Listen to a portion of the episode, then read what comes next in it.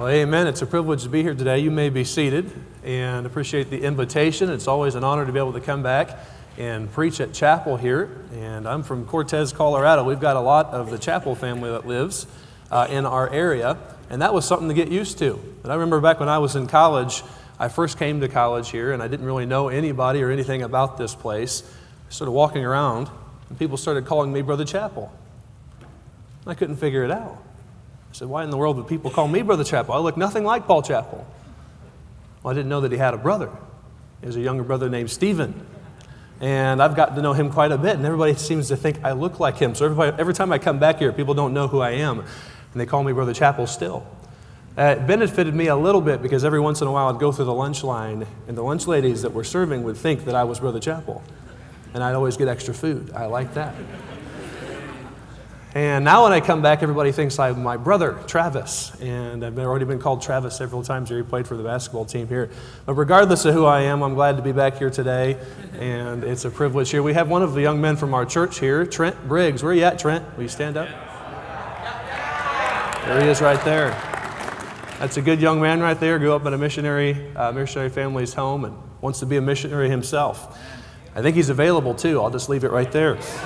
But uh, Matthew chapter 17, Matthew chapter 17 is where we at in the scriptures here today, and excited to be able to uh, open God's word together and share some time in the scripture. I love that special. That was a blessing. I don't know where Austin, the other young man who sang it, are at, but that was a blessing. Thank you for singing that. Matthew chapter 17 is where we're going to be at in the scriptures in just a moment. I heard the story about a man. He was sitting at a restaurant and he saw an attractive woman sitting at the table next to him. And I'm sure he was thinking in his mind, I'd sure like to be able to talk to that lady right there. And suddenly, as they were sitting there and getting ready to enjoy their meal, she sneezed. And when she sneezed, her eye came out. She had a glass eye. And it hurled by him, and he had good reflexes, so he caught the eye. He got up and handed it back to her, and she said, I am so sorry. I'm so embarrassed. This has never happened to me before in my life. What can I do to make it up to you? Can I buy you dinner? Will you have dinner with me? And the man said, Well, sure. So they sat down together and they began to enjoy a meal together and actually had a wonderful conversation. She was a beautiful person inside and out, and he found that they had a lot in common, and so they were sitting there. And as they came to the end of the meal, the man looked at the woman and he said, You're the most charming woman I think I've ever met in my life. And I just have to ask you a question Do you treat every guy that you meet like this? And she said, No, you just happened to catch my eye.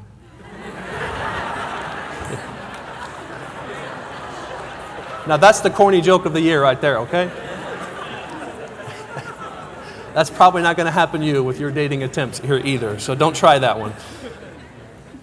You know, I, I listened to that joke and I just thought, when we look at Jesus, we just heard a song about how, how he's the fairest of all. There's just something about Jesus. When we think about him, when we look at him in the scriptures, as we get to know him, there's just something about him that catches our eye. We sing the song, Jesus, Jesus, Jesus. There's just something, if you don't sing it with me, about that name. Master, Savior, Jesus, like the fragrance after the rain. Jesus, Jesus, Jesus, let all heaven and earth proclaim. Kings and kingdoms will all pass away but there's something about that name Jesus. In the passage of Scripture before us, we find that some of the disciples of Jesus had an experience that when they walked away from it, their lives were never the same. This passage of Scripture we're about to look at is often called the Mount of Transfiguration. And it was here on this mountain that Peter, James, and John saw the glory of Jesus revealed right before their eyes. And their lives were forever changed. And so, why don't we stand together as we read Matthew chapter 17, starting in verse number 1. The Bible says, And after six days Jesus taketh Peter, James, and John his brother, and bringeth them up into an high mountain apart, and was transfigured before them. And his face did shine as the sun, and his raiment was white as the light. And behold, there appeared unto them Moses and Elias talking with him. Then answered Peter and said unto Jesus, Lord, it is good for us to be here. If thou wilt, let us make here three tabernacles one for thee, and one for Moses, and one for Elias. And while they yet spake, behold, a bright cloud overshadowed them, and a, behold, a voice out of the cloud which said, This is my beloved Son, in whom I am well pleased. Hear ye him. And when the disciples heard it, they fell on their faces and were sore afraid. And Jesus came and touched them and said, Arise and be not afraid. And when they lifted up their eyes, can you read the last phrase with me? They saw no man save Jesus only. Whatever their focus may have been before they went onto that mountaintop, when they came down, there was no doubt that their focus was then fixed on no one but Jesus only. And it is my prayer as we spend some time in the scripture here today that the focus of your heart will be once again, regardless, we've gotten past the couple first weeks of school. And your focus might have been diverted in a lot of different direct- directions with relationships and collegiates and all kinds of wonderful things that are going on around here. I'm not saying any of those things are wrong.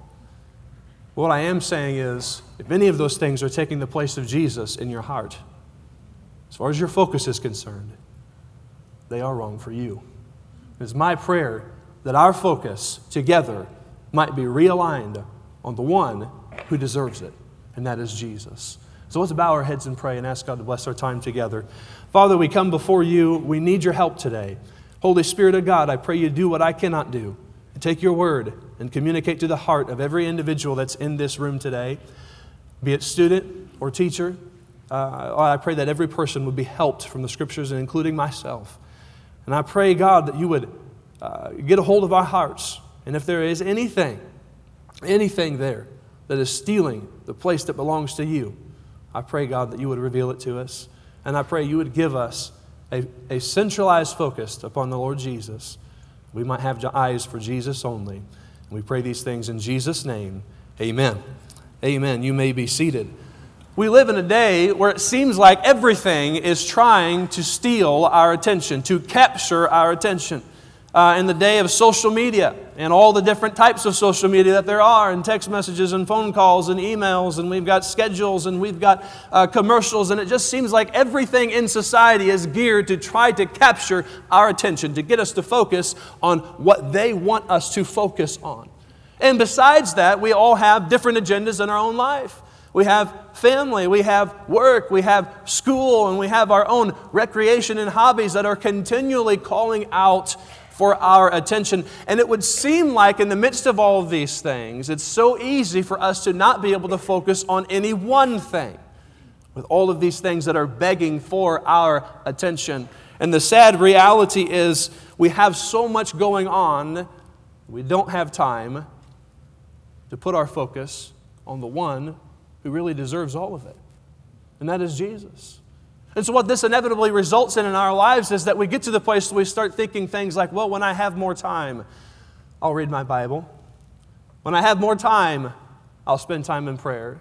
When I get past this busy season of life, I'll serve the Lord. We come up with all of these things in our own minds that justify, well, I'm busy doing a bunch of good things, but sometimes it's the good things that take our focus off of the one who deserves it. And I've walked where you've walked. I remember what it's like to be in college. Getting caught up in all the wonderful things that are available to you, and all the while becoming more and more empty on the inside. It's a dangerous thing where any of us, it's a dangerous trap that any of us can fall into. But I want you to understand something very clearly before we dig into Matthew 17 here. God will not settle for second best. The scriptures are very clear that God isn't interested in our leftovers. He wants to be the sole focus of our life. The Bible says in Mark chapter 12 and verse 30, Thou shalt love the Lord thy God with all thy heart, and with all thy soul, and with all thy mind and with all thy strength. In Colossians chapter 1 and verse 18, the Bible says that he, Christ, is the head of the body, the church, who is the beginning, the firstborn from the dead, that in all things he might have the preeminence. I'm here to remind you today that anything less than your all is less than sufficient for Jesus. Jesus doesn't want to just be a part of your life, He wants to be the preeminent one in your life.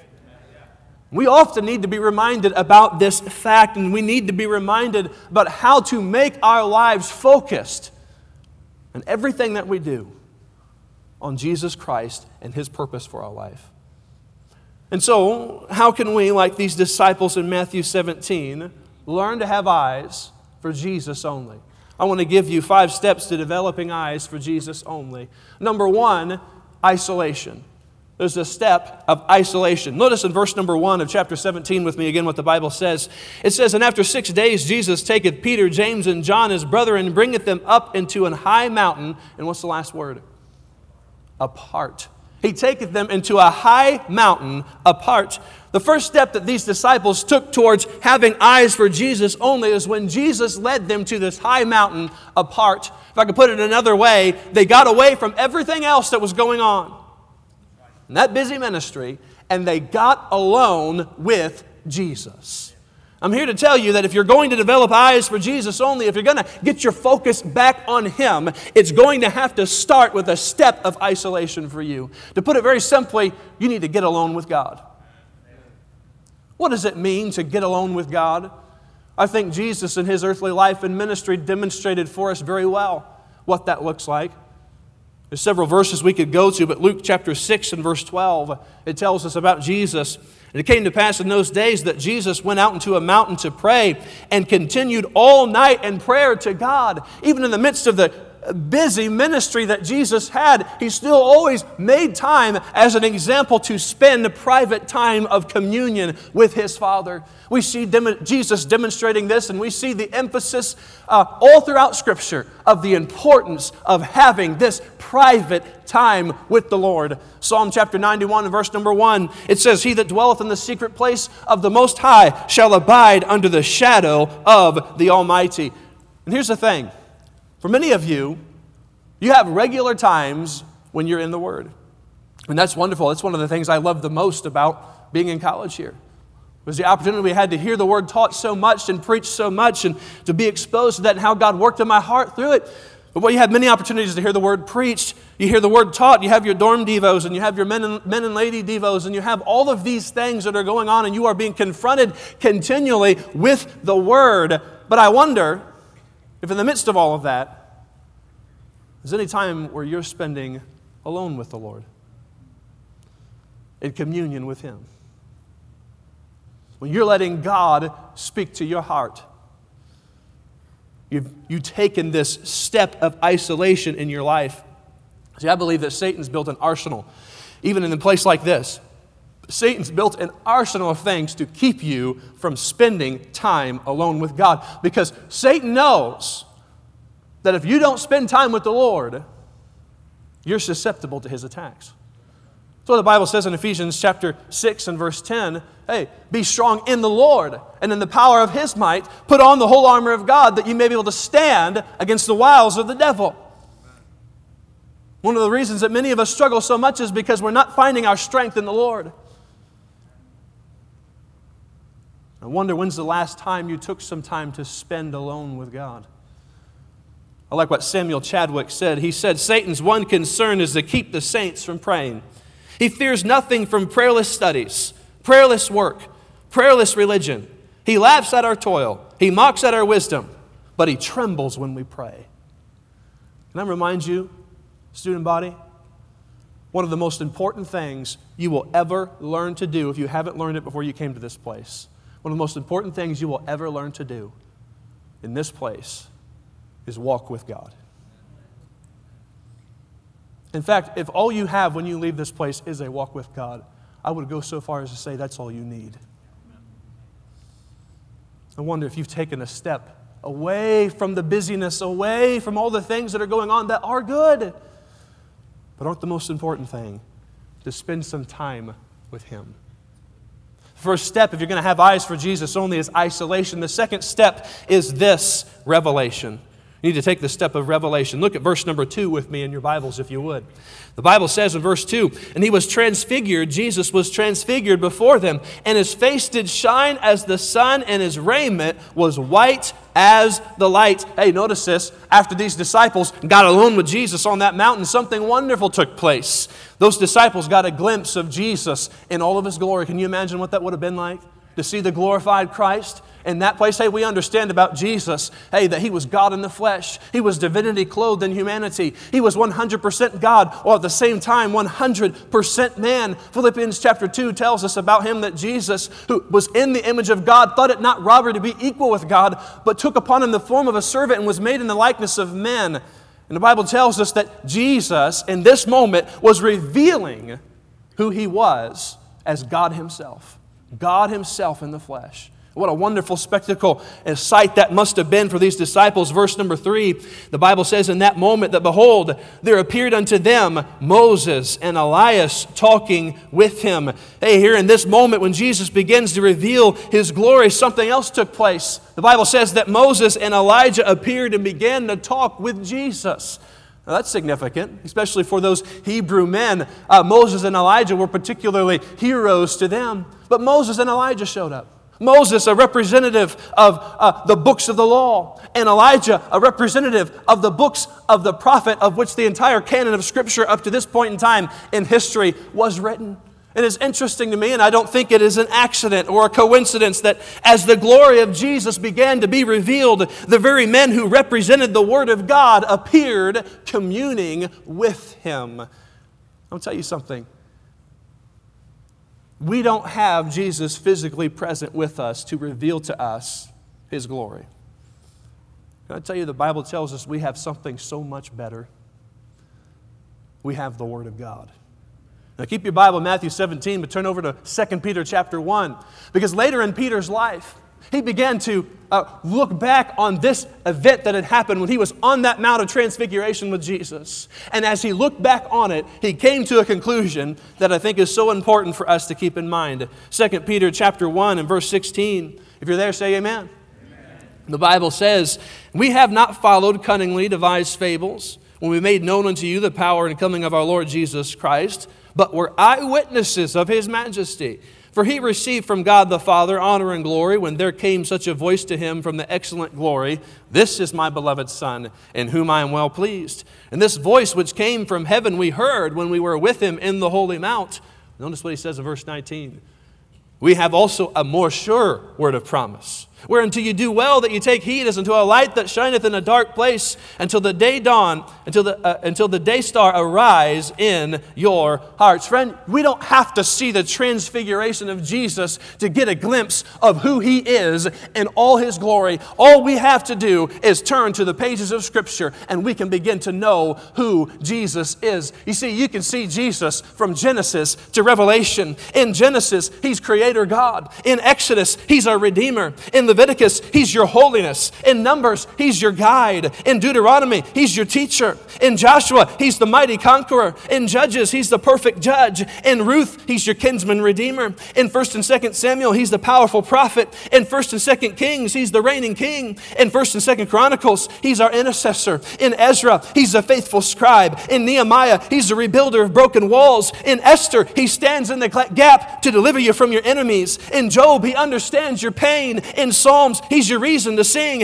In Proverbs, He's your wisdom for life. In Ecclesiastes, He's your purpose and your satisfaction. In the Psalm of Solomon, He's a lover of your soul. In Isaiah, He's wonderful, mighty counselor, everlasting Father, and the Prince of Peace. In Jeremiah, He's your comfort in the times of suffering. In Lamentations, He's the ever faithful one upon whom you can depend. In Ezekiel, He's the Son of Man. In Daniel, He's the Ancient of Days. In Hosea, He's your faithful lover. In Joel, He's your refuge. In Amos, he bears your burdens. In Obadiah, he's the mighty Savior. In Jonah, he's your salvation. In Micah, he's your peace. In Nahum, he's your avenger. In Habakkuk, he's the Holy One. In Zephaniah, he is mighty to save. In Haggai, he's the Lord of hosts. In Zechariah, he's the crucified Son. And in Malachi, he's the Sun of righteousness. And friend, that's just the Old Testament. I'm telling you, in Matthew, he's the Messiah who is a king. In Mark, he's the Messiah who is a servant.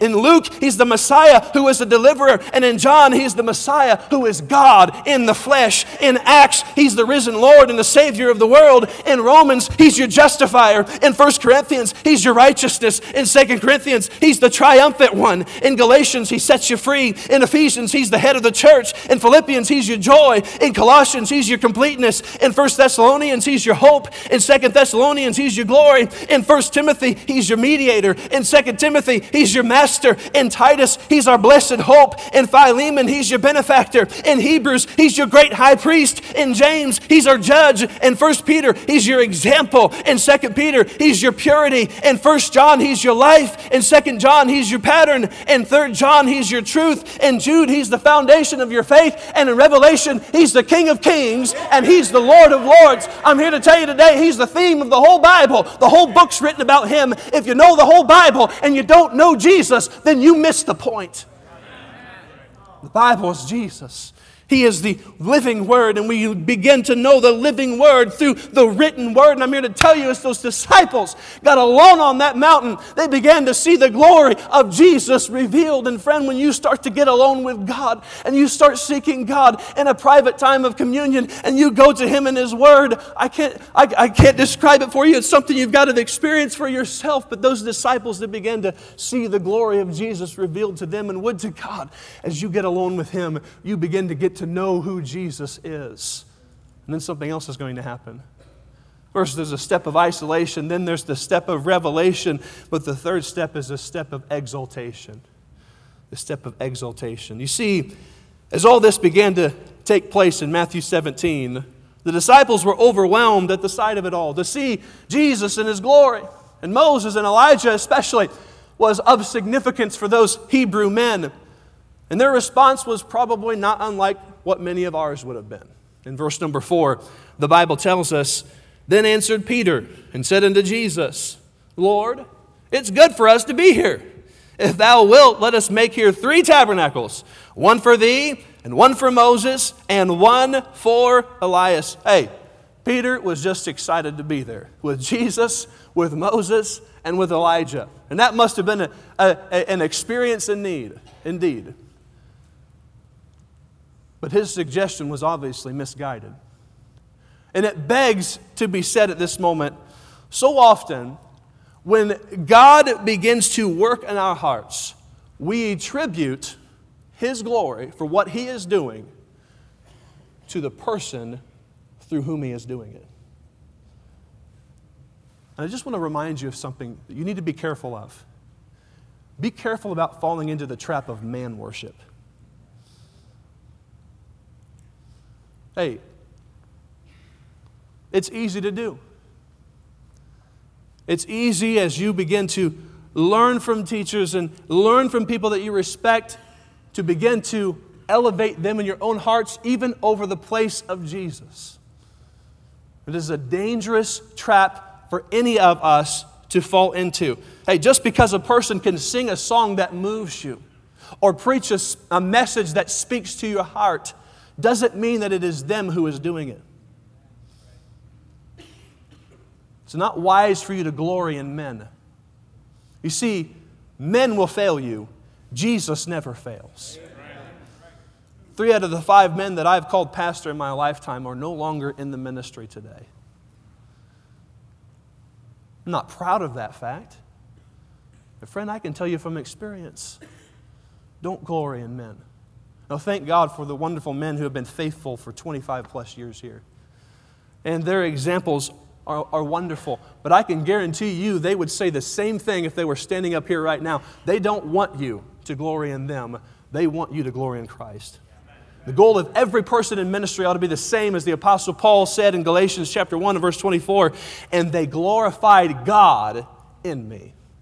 Every good thing comes from God, and we need to be reminded of it. And so Peter was a little misguided in his suggestion, and in response to his foolish suggestion in verse number five, the disciples heard a voice coming from God directly out of heaven. I want you to notice how he was redirecting their focus where it, where it belonged. In verse number five, the Bible says, While he yet spake, behold, a bright cloud overshadowed them, and behold, a voice out of the cloud which said, this is my beloved Son, in whom I am well pleased. Read the last three words with me. Hear ye him. Hear ye him. God spoke out of heaven. Now, that must have been a wonderful experience. But God was not going to have the glory that belonged to Jesus given to anyone else, especially in that moment. And I want you to notice how the disciples responded in verse 6. In verse 6, the Bible says, And when the disciples heard it, they fell on their faces and were sore afraid. Here's what happened they fell on their faces in worship of Jesus. Now, get this, because we discover this third step these disciples took towards having eyes for Jesus only here. It was when their hearts were directed in true worship towards Jesus and genuine worship towards Jesus. And I'm going to tell you if you're going to learn to have your focus put back on Jesus and Jesus alone today, you too must develop a heart of worship towards Him. Hey, the Bible tells us in Philippians 2 and verse 9, Wherefore God hath also highly exalted Him and given Him a name which is above every name, that at the name of Jesus every knee should bow of things in heaven and things in earth and things under the earth, and that every tongue should confess that Jesus Christ is Lord to the glory glory of God the Bible, uh, God the Father. The Bible says in Revelation chapter 4 and verse 11, Thou art worthy, O Lord, to receive glory and honor, for thou hast created all things, and for thy pleasure they are and were created. And friend, there needs to come a point in your life when you learn to get alone with God and He begins to reveal who He is to you as you begin to understand who Jesus is and you begin to see Jesus working in your life and you begin to experience in your private time with the Lord The glory of Jesus Christ, there's one thing that is inevitably going to happen. Your heart is going to be drawn to exalted worship of Jesus and Jesus alone. I'm going to tell you something.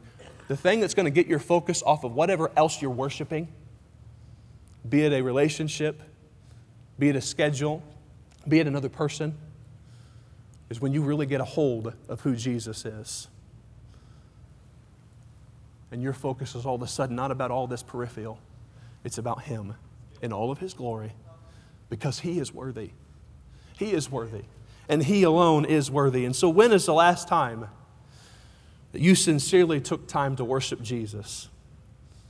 Hey, we can get caught up in worshiping a song that we really like and miss the meaning of the song.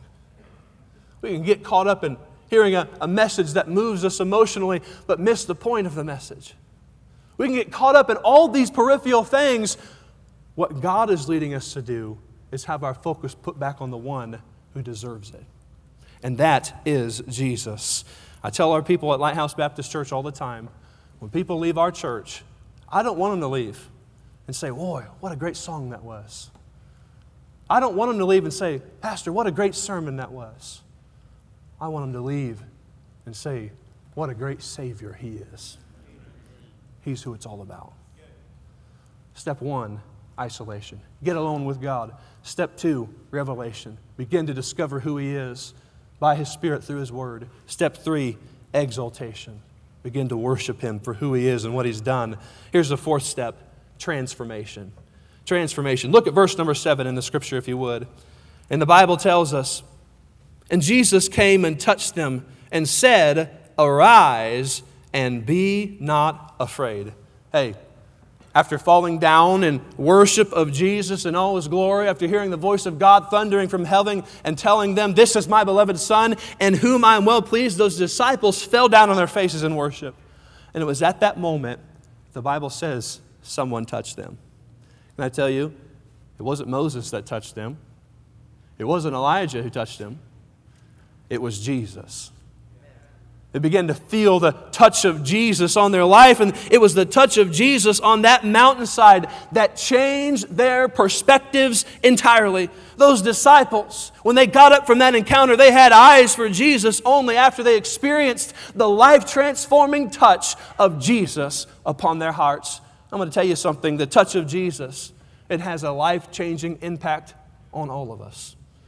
See, at the touch of Jesus, the blind was made to see. At the touch of Jesus, the mute was made to speak. At the touch of Jesus, the deaf was made to hear. At the touch of Jesus, the lame was made to walk again. At the touch of Jesus, the dead was made to live again. And yet, the touch of Jesus becomes a lot more personal than that when you've experienced it for yourself. I remember on October 15th of 1999 when I felt the touch of Jesus on my heart as He spoke to me through His Word. And I trusted Jesus as my Savior. I remember when I felt the touch of Jesus on my heart on July 1st of 2007. Now, some of you, you'll, you'll like this. It was Pastor Kyle Gilstrap, who wasn't a pastor then, he was preaching. I remember when Jesus touched my heart and, and called me to preach. My life was never the same after that. I remember when Jesus touched my heart in May of 2014, began to speak to me about being a pastor. I didn't think I could do it, but three months later, God had me pastoring. Hey, I've experienced the touch of Jesus on my heart. I've experienced the transformation that it brings in a person's life. And, young person, once you begin to experience the touch of Jesus on your heart as He speaks to you through His Word, your life will never be the same. Your life will never be the same. Now, I just want you to think about what's taken place so far. Once these disciples got alone with Jesus, and began to see his glory revealed, they were moved in their spirit to exalt him and him alone in worship. And it is then that Jesus began to transform their lives. This is so important. Because if you're not careful, you're going to get caught in a trap of trying to transform yourself. When all the while, Jesus wants to transform your life.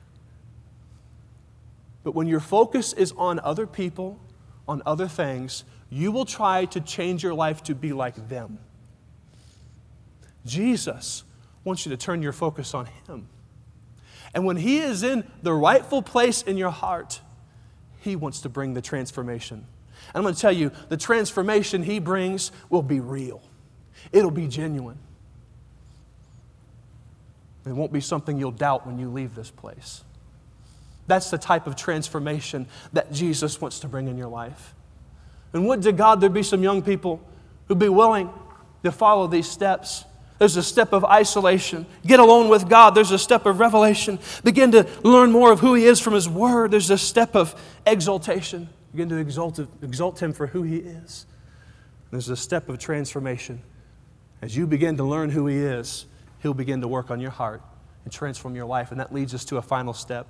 And that final step is sanctification. Verse number eight, look at it with me if you would. The Bible says, And when they had lifted up their eyes, they saw no man save Jesus only. Can you read that out loud with me? And when they had lifted up their eyes, they saw no man. Hey, after all these other things had taken place, the end result, the Bible says, is that they had eyes for Jesus only. They saw no man save Jesus only. No longer were they focused on Moses or Elijah. They only saw Jesus and Jesus alone. And in this sense, they experienced a work of sanctification in their heart. The word sanctification, it means to be set apart to the Lord, to be dedicated to the Lord. And what we find is that the focus, the vision of these disciples began to be set apart from everything else that it had been focused on. And it was set on Jesus and Jesus alone. The final step we're going to have to take if we're going to have eyes for Jesus only, is to get our gaze off of everything else and turn our eyes on Jesus Christ alone. Young person, let me tell you something. You need to allow God to sanctify your focus in life. To set your focus off of all of the peripheral things that are robbing Jesus Christ of his rightful place in your heart. I walked where you walked, and I saw many a young person get so consumed with a sport, being a part of a singing group, or being a part of one of the many wonderful opportunities that are here. And they got so focused on those things that in the process, they got their eyes off what really mattered. You, all those things are wonderful, but without Jesus, they mean nothing. It's great if you're a dorm super. It's great if you have a position to try to minister to your fellow students, and all of those things are great. But if you're not, if you've lost your focus on Jesus in the midst of all of it, all of it means nothing. All of it means nothing. And I, hey, sometimes it's good things that rob our attention that, uh, off of Jesus that Jesus is supposed to hold in our hearts. It's not always bad things. Sometimes it's good things. But, friend, if there's something in your life right now that is taking the place of Christ in your heart, that is robbing you of that time of communion with Him on a daily basis, it needs to go.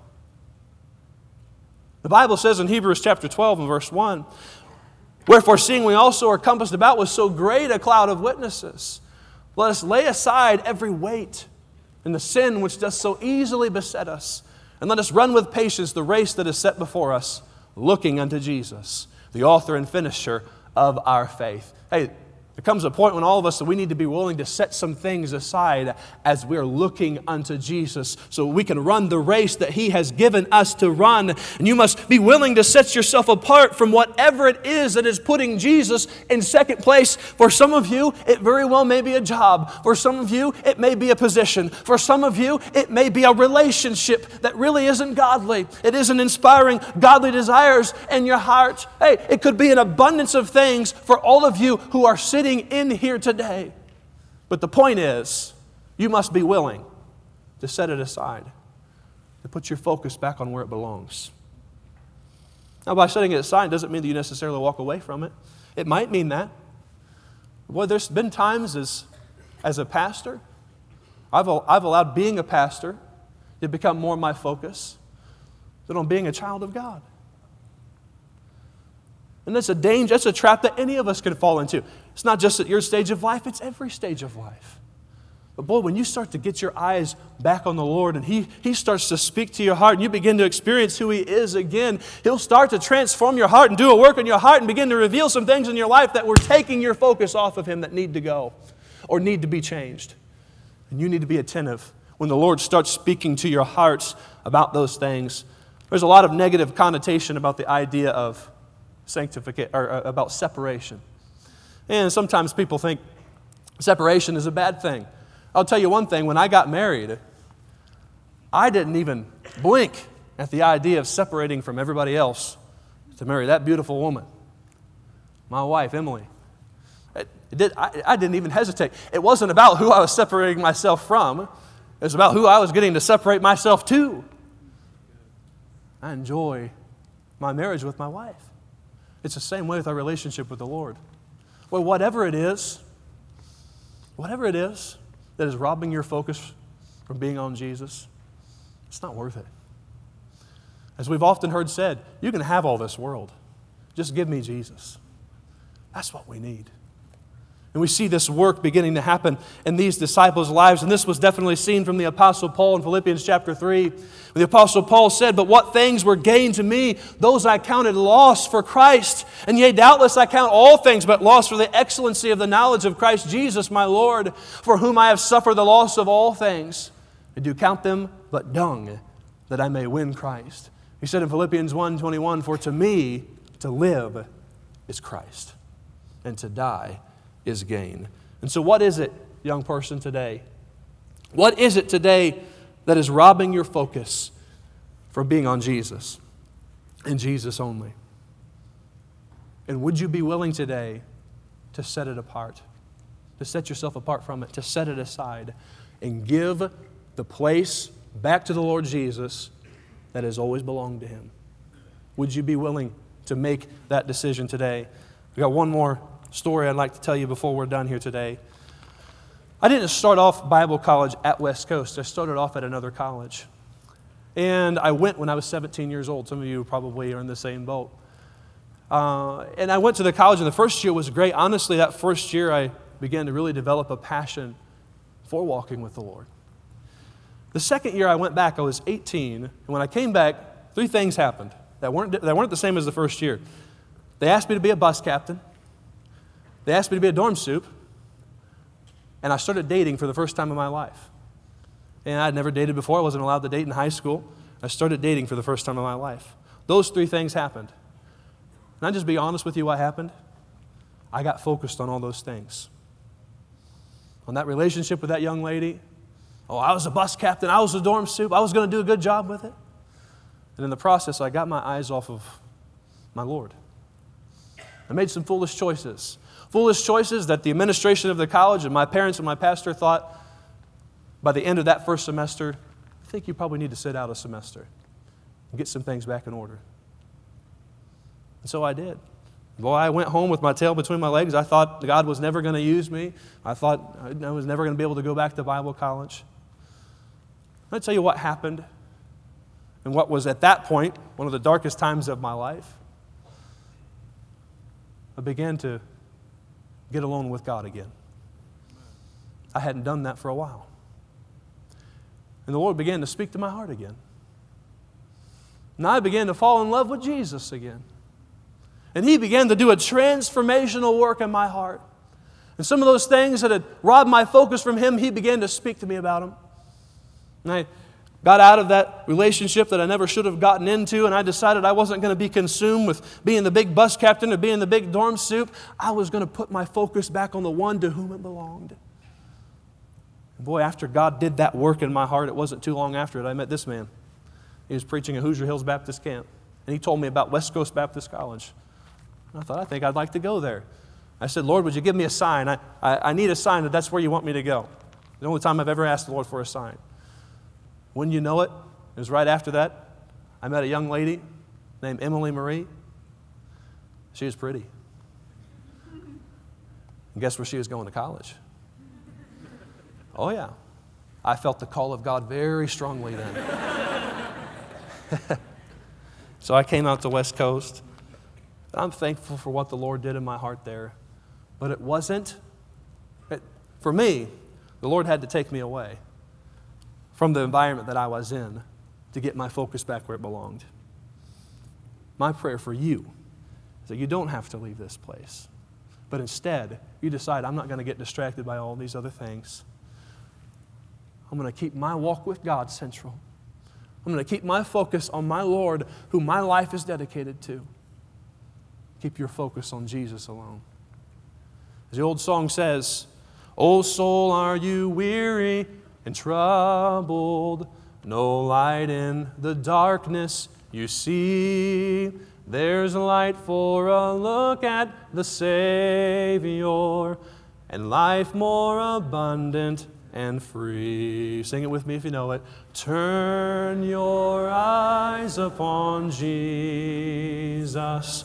Look full in his wonderful face and the things of earth will grow strangely dim in the light of His glory and grace.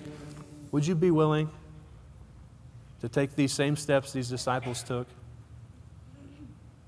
and turn your focus back on Jesus?